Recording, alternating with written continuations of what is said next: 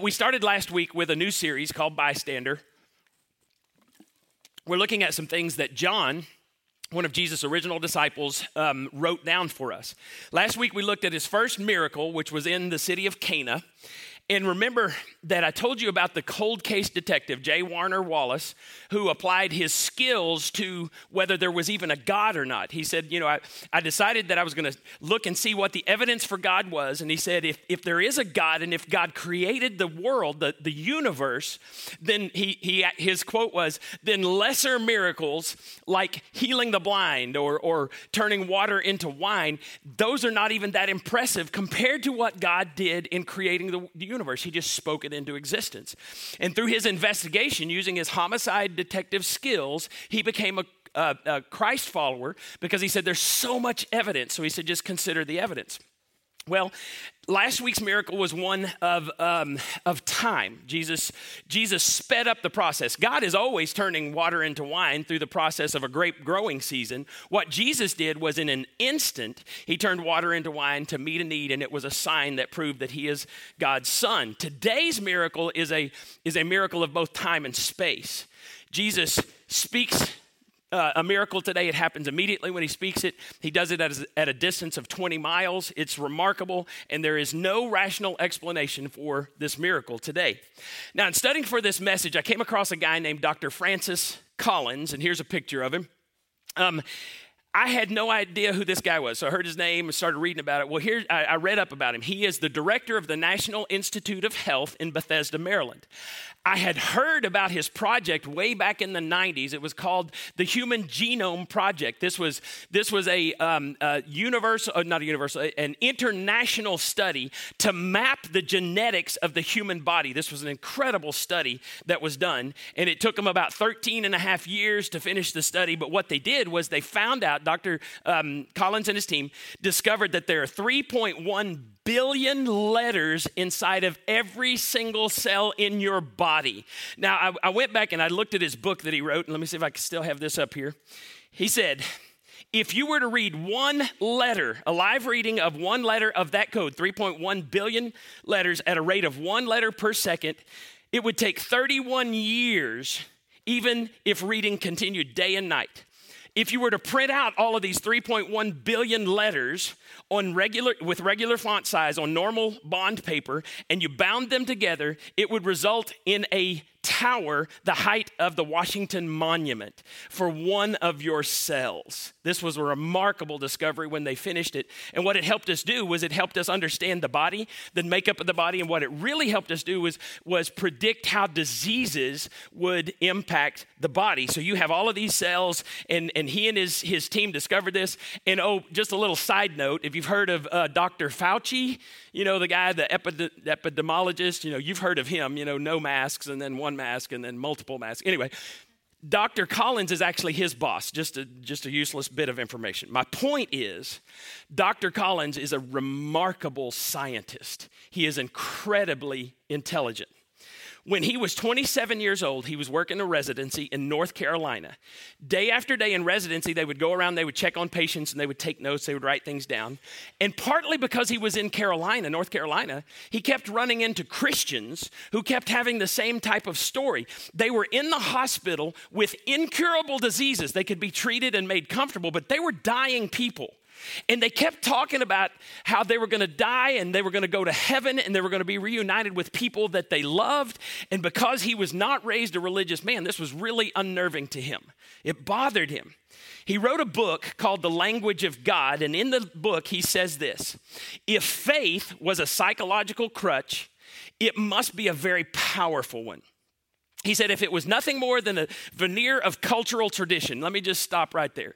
He's saying if if this is just what southern folk do, you know, if this this faith thing, if it's just if it's just rednecks in East Texas, if it's just mountain people, if it's just what those people do, he says it doesn't make sense because all of these people are dying. They're not getting answers to their prayers. So he goes on and, and he says this um, if faith was a psychological crush, why, here's this question why were these people not shaking their fist at God and demanding their friends and family stop all this talk? This nonsense about a loving and benevolent supernatural power.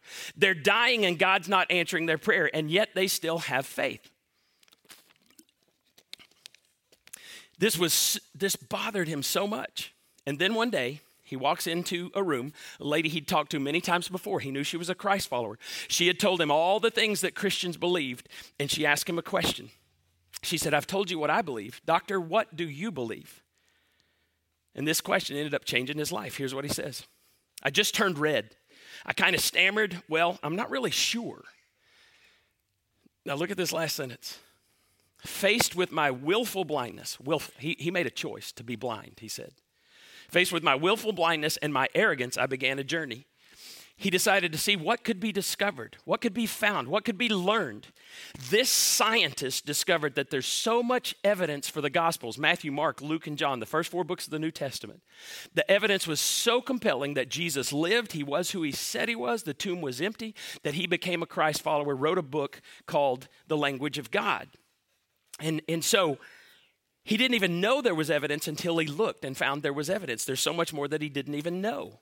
This series is all about there is evidence to, to prove that Jesus is who he said he was. The question is, will you consider that evidence? See, Christianity's never been about blind faith. Never. Not one of Jesus' original followers followed because of blind faith. They all followed because they saw Jesus, they heard him, they touched him, they heard what he said, they saw what he did, and they said, This is God's Son. It's their eyewitness testimony. And I know that because they wrote it down for us and they told us this. Now, John, who we're talking about, um, he wrote the book of John. We're going to call that the plain book, all right? Just John, just John. He also wrote three other books in the New Testament, and we're really creative. We call them First John, Second John, Third John. Not plain John. We've got three more Johns, all right? All written by the same guy. I want you to see what he said in First John. That which was from the beginning, which we have heard, which we have seen with our eyes, which we have looked at and our hands have touched, this we proclaim concerning the word of life. The life appeared.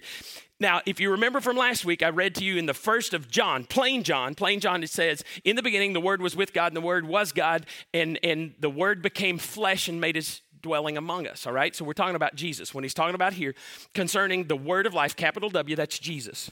The life of Jesus appeared. We've seen it, we testified to it, we proclaim to you the eternal life, which was with the Father and has, has appeared to us. We proclaim to you what we have seen and heard so that you may also have fellowship with us. Our fellowship is with the Father, with his Son, Jesus Christ. If you were just to read that, if you're on a jury and you just read that, would you deduce that, that, that what he's writing down is secondhand information? Or would you deduce this guy was an eyewitness? Hello. Right? It's a little warm in here, so is everybody asleep? Y'all hadn't slept all week? I don't know what's going on. Okay. all right, I'm working hard. We would think that this is eyewitness testimony, and that's what it was. All of the, when he says these things we have heard, who's he talking about? Peter, James, John, all the original apostles. He says, all of us, we saw it, we heard it. John was a fisherman. He was the son of a fisherman. He met Jesus, and he would say to you, Jesus became my rabbi, and, and I, I, I learned to follow him. And then he says, I wrote all this stuff down for a reason. Here it is, the last two verses in the book of Plain John. Jesus performed many other signs in the presence of his disciples, which are not recorded in this book, but these are written. Here's his agenda that you may believe that Jesus is the Messiah, the Son of God, and that by believing you may have life in his name. He doesn't just want you to know what happened, he wants you to know why, and he wants you to believe. Now, he also gives us his theme statement in 1 John. 1 John 5, 11 through 13. I actually read these, uh, uh, quoted these words to some missionaries who were standing at my front door one time. We were, we were having a slight argument over over whether you could know that you were a Christ follower. I said to them, if you were to die tonight, do you know for sure you'd go to heaven? They said, oh, no, no, you cannot know. There's no way you can know. And I said, interesting. Your own Bible, they're, they're not Christians, your own Bible, because I knew their Bible better than they did, your own Bible says these words. This is the testimony. God has given us eternal life. This life is in His Son. Whoever has the Son has life. Whoever does not have the Son of God does not have life. Check this out. I write these things to you who believe in the name of the Son of God so that you may what? So that you may know you have eternal life. I said, How do you answer that? They couldn't answer that. They said, uh, We'll get back to you. As they walked down, I actually said this to them as they're walking down. I said, One second after each of us dies, we're going to know which one of us told the truth.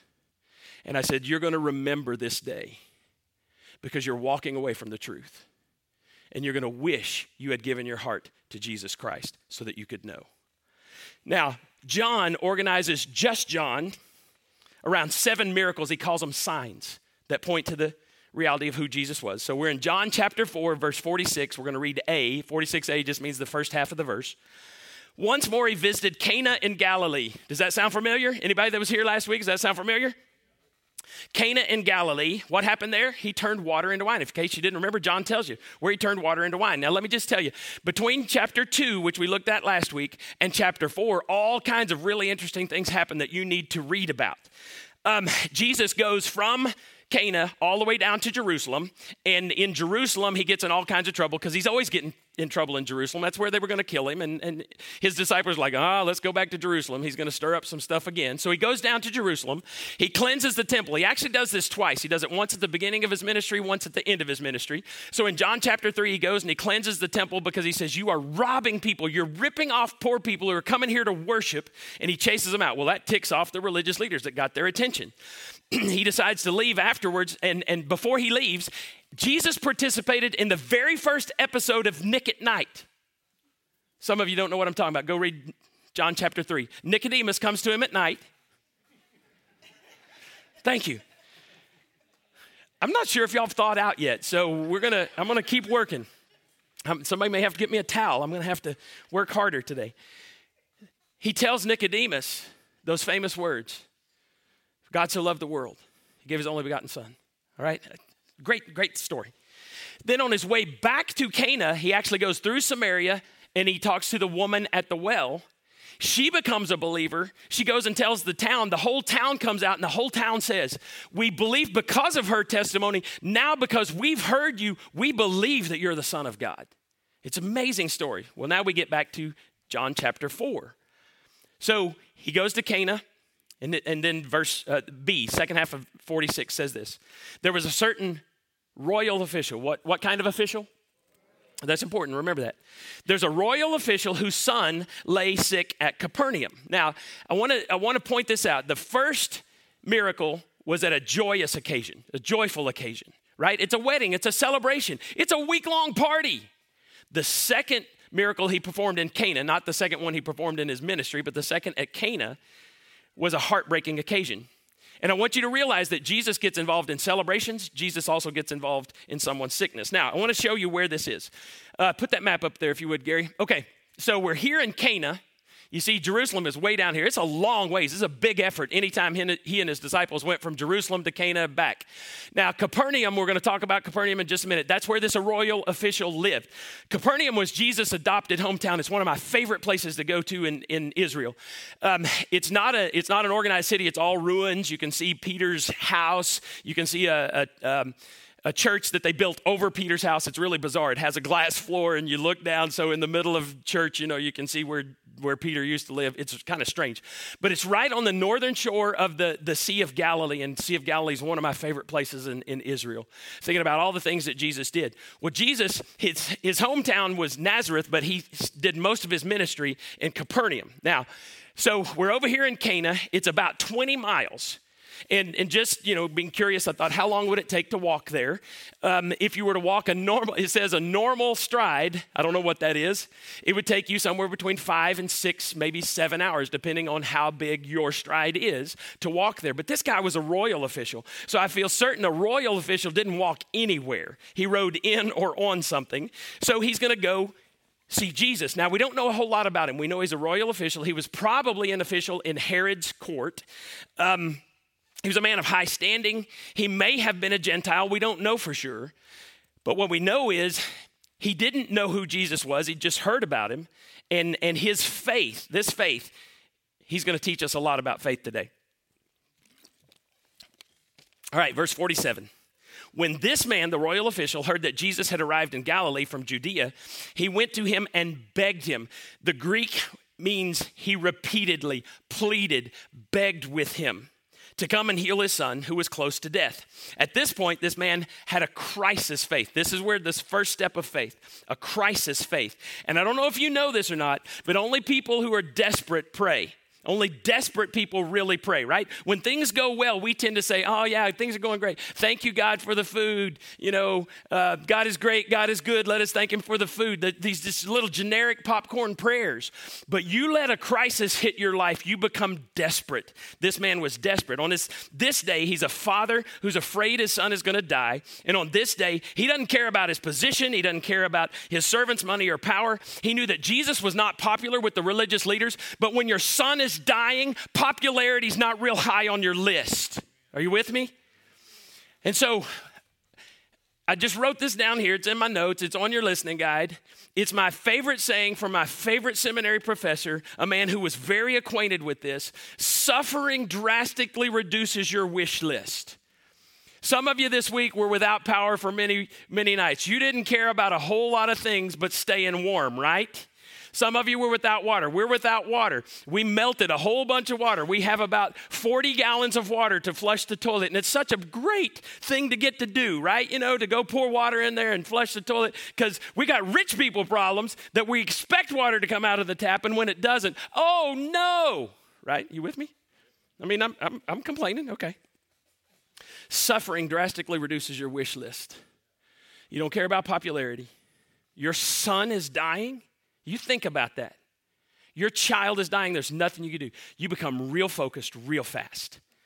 Suffering leads this royal official to throw all the status symbols of the world down and to bow at the knees of a poor Jewish rabbi. It's a remarkable scene.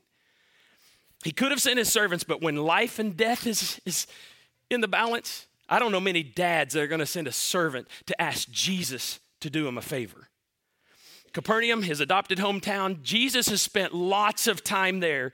This royal official had heard the stories of incredible things this guy did. And now I'm making this part up, all right? But I can totally see this happening. I think maybe Mrs. Royal Official heard that Jesus was coming back through Galilee. And Dad, you know this. She looks at him and says, You go get him and bring him here. And Mr. Royal Official says, Yes, ma'am, right? And I think he rushed over to Cana. He didn't walk, he ran or he rode on something and he beat that horse and, or whatever until he got there. This very important man, husband, father, had to make a decision.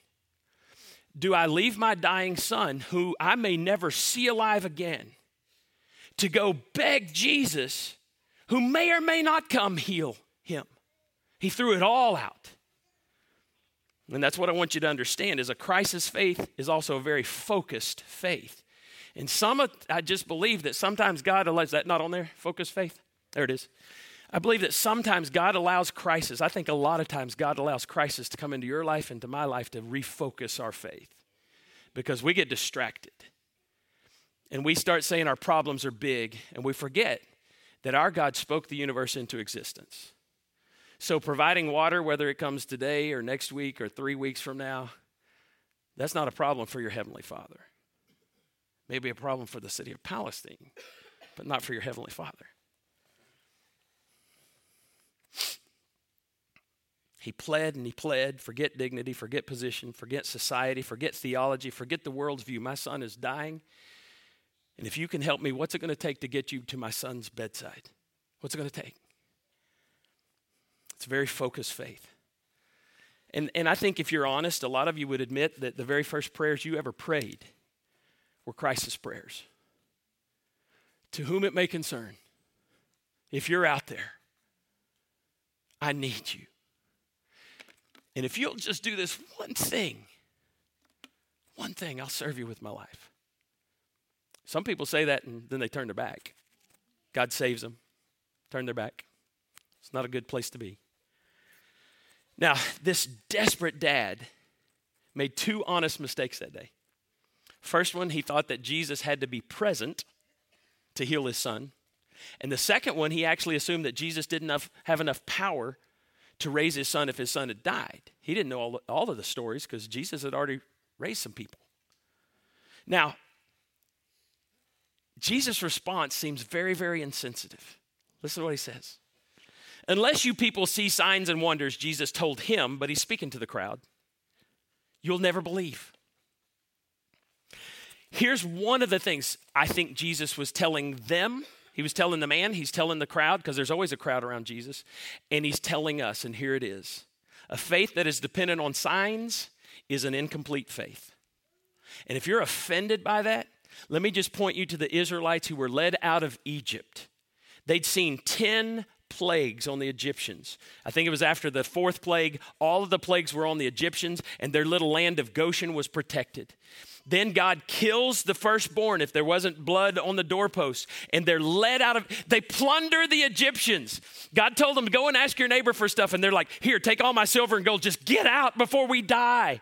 Without raising a sword, they're led out of Egypt rich. They get to the, the Red Sea. The army's behind him, the Red Sea's before him. What does God do? He parts the Red Sea. And he brings it back across and it kills all of Pharaoh's army. They wander around in the wilderness. God provides them manna, this stuff that had never been seen before. In fact, manna means what is it? Because they hadn't seen it before. He provided every day this manna. They would go out and gather. And God said, gather enough for one day. They'd gather enough for one day. If they gathered enough for two days, it would have maggots by the next day. And God's like, remember, one day. Then on the Sabbath, the night before the Sabbath, they're supposed to gather for two days. Well, what about the maggots? Well, God is going to provide for you. And so it, it, it stayed good for two days until they got back to the, the first day of the week. And then they would gather for one day. And then they complained, we don't have water. God brought them water from a rock. More than once, twice, God brought them water from a rock. God showed them all kinds of miracles. And if signs addicted you to the Savior, the Israelites would never have wavered in their faith in God. But signs tend to addict you to signs and not the Savior. A faith that is dependent on signs is an incomplete faith. And so Jesus is telling the crowd, he's telling you, he's telling us, he's speaking the truth. He'd already done many signs. The rest of his life, the, the religious leaders had seen at least 10 signs, and at the end, they're still saying, Give us a sign. In this instance, Jesus decides to give them a sign that we're still talking about 2,000 years later. Now, the Father He's not put off by this talking about signs. He's like, we've got to go now. Here's what he says. Verse 49. The royal official said, Sir, come down before my child dies. So he's like, talking about theology, that's great, except when your son's dying. I need you to come now. I don't need to have a theological discussion.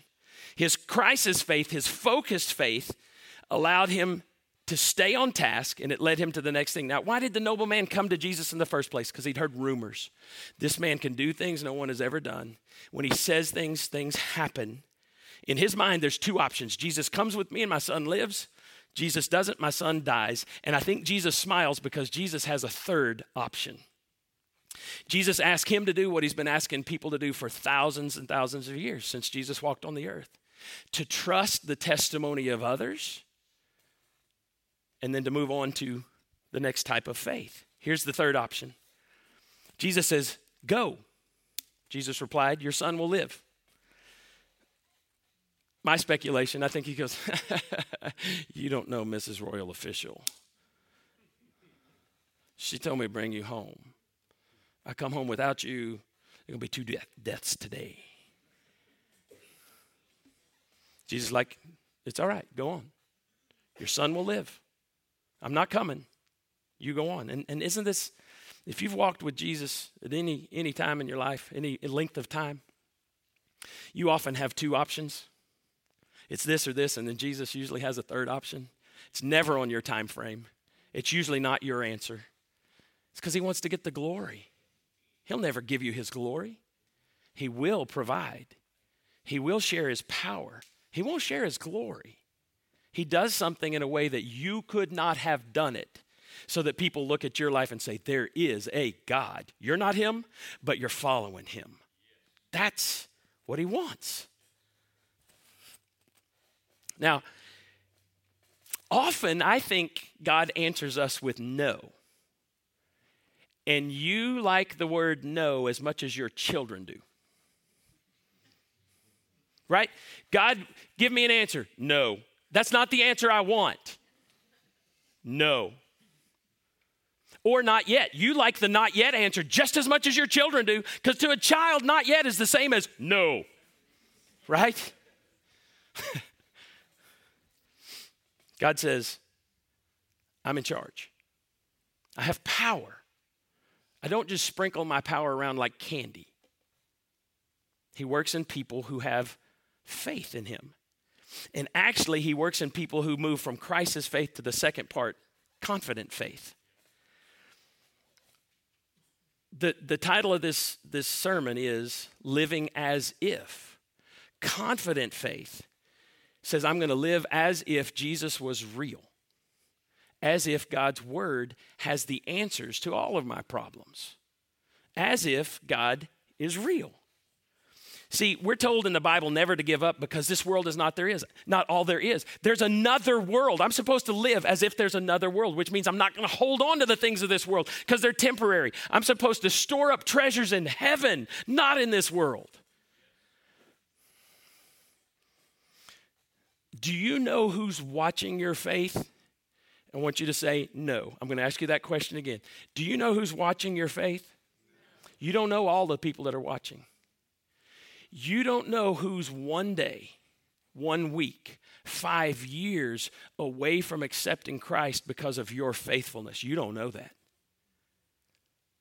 But we ought to contemplate it when we're making decisions with our lives. The power of confident faith is living as if God's real. I don't care how much snow's on the ground. I believe that God's real this nobleman had diminished himself in the eyes of the public by begging. He's not getting what he came for, he's not getting who he came for. So now what? He exhales and he makes his decision, a decision that God's been asking people to make for 2,000 years. He made a decision that changed not only his life, but the trajectory of everyone in his family. He decided to believe Jesus and live as if what Jesus said was true, even though there was zero evidence. He's 20 miles away. How could he know? There were no cell phones. Look at verse 50. The man took Jesus at his word and departed. And here's what you need to know about confident faith, how it's different from crisis faith. Confident faith is free from anxiety. Confident faith knows that 1 Peter 5, 6, and 7 says, Humble yourselves, therefore, under God's mighty hand, that he may lift you up in due time. Cast all your anxiety on him because he cares for you. If you're carrying your anxiety, you're disobeying Scripture and you're not showing confident faith. He'd heard the rumors, then he met Jesus. Jesus told him to do something. He said, Okay, I'm going to do it. Now, I got to tell you this there's three types of promises in the Bible. You need to understand this. There are general promises given to everyone, everyone who ever lived. Let me give you an example. John 3:16, I mentioned it earlier. For God so loved the world that he gave his one and only begotten son that whoever believes in him shall not perish but have, have everlasting life. Whoever means anybody who asks Jesus to forgive their sins and lead their lives can be adopted into God's family and have eternal life. Not everybody's going to accept him but it's offered to everybody. It's a general principle for everyone. Here's another one Psalm 34, one of my favorite Psalms. Psalm 34 8 says, Taste and see that the Lord is good. Believer, unbeliever, you just put God's word into practice, you'll see He is good. General promise to everybody. Second type of promise is only for believers. One of the best examples is Romans 8 28. God works all things together for good of those who love God and those who are called according to his purposes. Two things love God. Oh, I love God. Well, are you called according to his purpose? No. Then that promise isn't for you. It's two, it's a combination. Oh, well, I, am called according to, to, to God's purpose, but I don't really love him. I don't love the church. Well, then the promise isn't for you. The promise says God takes good, bad in the life of people who love Him and are called according to His purpose, and He works it for good. And the good is He makes you look like Jesus. He makes people realize there is a God who's involved in this planet. It's a promise only to believers who are following Jesus and doing what Jesus has called them to do. There's another promise that's, that's just for believers. I love this one. Hebrews 13, 6. The Lord is my helper. I will not be afraid. What can mere mortals? I love it when the Bible calls us mortals. Because this verse says, What can mere mortals do to me? You're a you're a man or a woman. Start to say a chick or a dude. I'm not supposed to say that anymore. You're a man or a woman. What can you do to me? You're mortal. The Lord is my helper, helper. He's immortal. And if he's my helper, what can you do to me? You can kill me? So what? I get to go be with him. I get to see mom, dad, and Cheryl, my sister. You can torture me. It's just temporary. I get to go to heaven. What can you do to me? I can talk bad about you on Facebook. Knock yourself out. Ain't gonna be Facebook in heaven. Praise God. So there's general promises for everyone. There's specific promises for believers. Now, here's the third one specific promises only to the individual in the scripture to whom they're given. Let me give you an example of that. Abraham was promised that, that he would have a, a, a an incredible amount of descendants and the whole world would be blessed through him. That promise was not for you. It was not for me. It was for Abraham. David was promised. He was promised he was promised that the child born out of an adulterous relationship would die. I don't hear anybody claiming that promise. It was specifically for David. God says, You have defamed my name. You have profaned my name, so the child will die because of what you have done. There's specific promises, and this was a specific promise to this royal, what was he? Official. And Jesus said, Go on, your son's going to live and he healed him from 20 miles. And this is what I want you to know distance has no meaning in the presence of the eternal. He can heal you anytime, any place, from any distance. This is my favorite part of the story, John 4 51. While he was still on his way, his servants met him with the news that his boy was living. Check out what he does. When he inquired as to the time when his son got better, they said to him, Yesterday, stop right there, stop right there. Please tell me you notice the difference in the urgency when he goes from Cana, from Capernaum to Cana. He was moving. And, and I'm going to show you. Yesterday at one in the afternoon, the fever left him. It was the exact time Jesus had said. Now, here's the deal. If Jesus healed him at one in the afternoon and it took a couple of hours to get from Cana back to Capernaum, don't you think homeboy could have made it? But Jesus, somehow there's an instruction that's like, hey, don't even worry about it. Your son is well. This dude is taking his time on the way home because he has such a confident faith that what Jesus said is going to happen. Do you see this? Yesterday at one in the afternoon, the fever left him. The father realized that it was the what? Exact time. This is a miracle of time and space. At which Jesus had said to him, Your son will live. So check this out. So he and his whole household believed. There were two miracles that happened that day. The royal official's weak faith was made strong. Oh, and his son was healed. And it led to the next step confirmed faith. Crisis faith, if you follow through, it's going to get to confident faith. If you follow that, it's going to get to confirmed faith because God can be trusted. Can you imagine the chill that went down his spine when he said to the servants, because you know the servants were moving to get to him to tell him good news. He's moseying home, they meet somewhere in the middle. And he says, What time? Chills went down his spine, tears probably came down his cheeks. And I'm guessing at this point, he spurred the horse and hauled it home because he wanted to see his boy alive, right? he gets home and, and Mrs. Royal Official says, It's a miracle. And he's not even surprised. He already knows. He knew when Jesus told him. And she goes, Oh, by the way, where's the rabbi? He tells the story, and the whole family believe because that leads to the next step. Crisis faith leads to confident faith, leads to confirmed faith, which leads to contagious faith, and it's where God wants you to be. He wants your faith to be contagious. Now, check this out. The one who spoke their son well, I believe, is the one who spoke their sins away. Jesus can heal the body, he can heal the soul. And I want to remind you this that boy eventually died. Every physical miracle that healed someone, that person died. Lazarus was raised from the dead, Lazarus died again. And that's because the best a physical miracle can do is postpone the, the inevitable. Only salvation of the soul is an eternal miracle. So let me ask you, let me ask you this. Which was the greater miracle that day? The healing of a sick boy or the healing forever of the father and the whole family? Which was it? Only salvation of the soul is an eternal miracle. And can I tell you this? I'm going to tell you this. I don't know why I asked permission. I'm going to tell you this.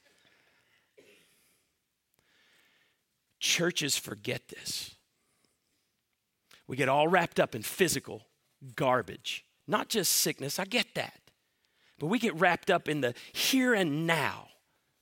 The reason we exist is to reach people who are far from God. The church is the only organism on the planet that exists for people who aren't here. The moment you start thinking this is your seat, this is your place, and, and nobody better sit in your place, is the moment somebody ought to slap you in the face. Literally. Maybe not. We'll get in trouble for that. By the way, I've always wanted to do this. I'm going to do a study on this one time because because um, Nehemiah, at the end of Nehemiah, he said he was so mad at the officials for not doing what they're supposed to do. He said, I pulled out their beards and I hit them in the face. And I'm like, God, please let me. He won't let me. I lived at the wrong time. Check this out. This was the second sign Jesus performed after coming from Judea to Galilee. So the second sign there, he performed all kinds of signs, but John's picked out seven, and we're walking through all seven. So, how many of you have heard the phrase, I need to walk by faith? Most of you? If you've ever been in church, you've heard that. Let's talk about what that means. Walk by faith means living as if, go ahead and put the first one up there. Living as if Jesus really is God's son. Because is there anything too difficult for him? Is there anything too difficult for him? Do you live as if that's true? No. Walking by faith means living as if God is your perfect heavenly father. Snowmageddon happens. You don't understand why we don't have water. Is God still seated on his throne? Jesus told us to cry out. When his disciples said, Teach us to pray, Jesus said, Start this way Our Father. When Jesus was in the Garden of Gethsemane, he's about to be crucified, he cries out, Daddy. Abba means Daddy, God. Jesus taught us whether your earthly father is worth anything or not, you have a perfect heavenly father if you've been adopted. Walking by faith says no matter what I face, no matter how many times my child is in hospital, no matter how many times we struggle, I have a perfect heavenly father and I and I cannot know the truth of what's happening on this planet until I hear from my perfect heavenly father. Living by faith means living as if what's the next one? Your sins are forgiven you don't have to confess your sins over and over and over. Now, you need to confess your sins once, and the Bible says he carries them away. Remember, John said, Look, the Lamb of God who takes away the sins of the world. When you're adopted, he doesn't unadopt you. Now, he may discipline you. If he doesn't discipline you, that means you're not adopted. Living by faith means to live as if your faith, your sacrifice, your service, your generosity are not in vain because they're anchored to the one who rose from the grave the real one who lived, who walked, who taught, who had eyewitnesses, you live as if. Now, I got to say this. There are two words that cannot exist in the vocabulary of a fully devoted follower of Christ. Notice I, I qualified fully devoted. I'm going to tell you, I don't know many fully devoted followers of Christ because the two words that cannot exist are no, Lord, if you say no to him, he is not your Lord. And I've been in ministry 37 years now. And what drives me nuts, I'm blown away. And it's not by people's faith, it's by their lack of faith. I'll do anything for God, but I won't do that.